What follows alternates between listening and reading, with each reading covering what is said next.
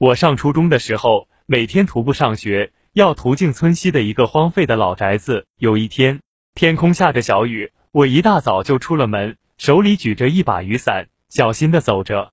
经过那座老宅子时，我忽然看见坍塌的门楣旁有个白色的小影子。我凝神一看，是一只可爱的白猫，它冲我喵喵的叫着，那声音令人疼惜。我不由自主的走了过去，踏着碎砖瓦砾，在白猫面前停住。白猫亲热的在我的裤脚蹭了几下，忽然掉头，飞越过破烂的门槛，往门内跑去。我见白猫举动怪异，猜想里面可能有些什么，略一迟疑，便跨步进入荒院。院内荒草梅稀，残垣断壁，举目望去，一片荒凉景象。但见白猫窜入尚未倒塌的房屋一角，我紧随其后，走到不能再走时，蹲在高低不平的废墟上，探头往里看去，透过参差的朽木。我看见里面有一窝出生的幼猫，正蜷缩成一团，在昏暗的角落里蠕动。我心中一喜，白猫想必无力抚养多只幼猫，这才向我这个路人求助，竟然不怕我伤害幼猫，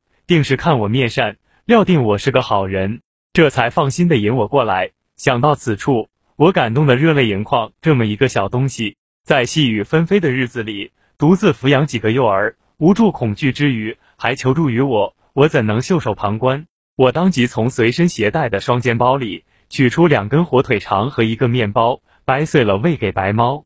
白猫边吃边低声哼哼，那声音充满被宠溺的幸福感，令我心中充溢着甜蜜。看着小猫吃的差不多了，我想起上学事大，这才从废墟里走出，一步一回头的踏上了上学的道路。此后，我经常给白猫送去食物，看着幼猫一天天地长大，倍感欣慰。这夜。我正在家中写作业，忽然听到窗外传来一阵白猫的叫声。我猜想白猫一定是遇到了什么事情，便不假思索地冲出家门。父母见我不告而出，且神情紧张，连忙紧随而来。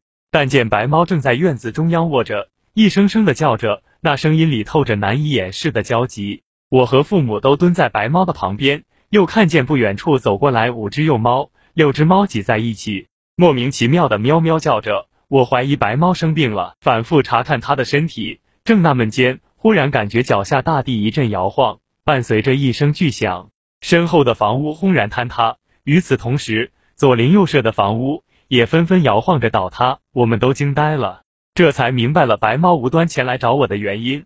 它分明是感到了地下的动静，要挽救我们的性命。面对突如其来的灾难，我失声痛哭，将白猫紧紧的抱入怀中。所谓好人有好报，想必就是如此。我善待了他，他时刻都惦记着我的安危。我和家人都在那次地震中毫发无损，这件事令我一生都难以忘怀。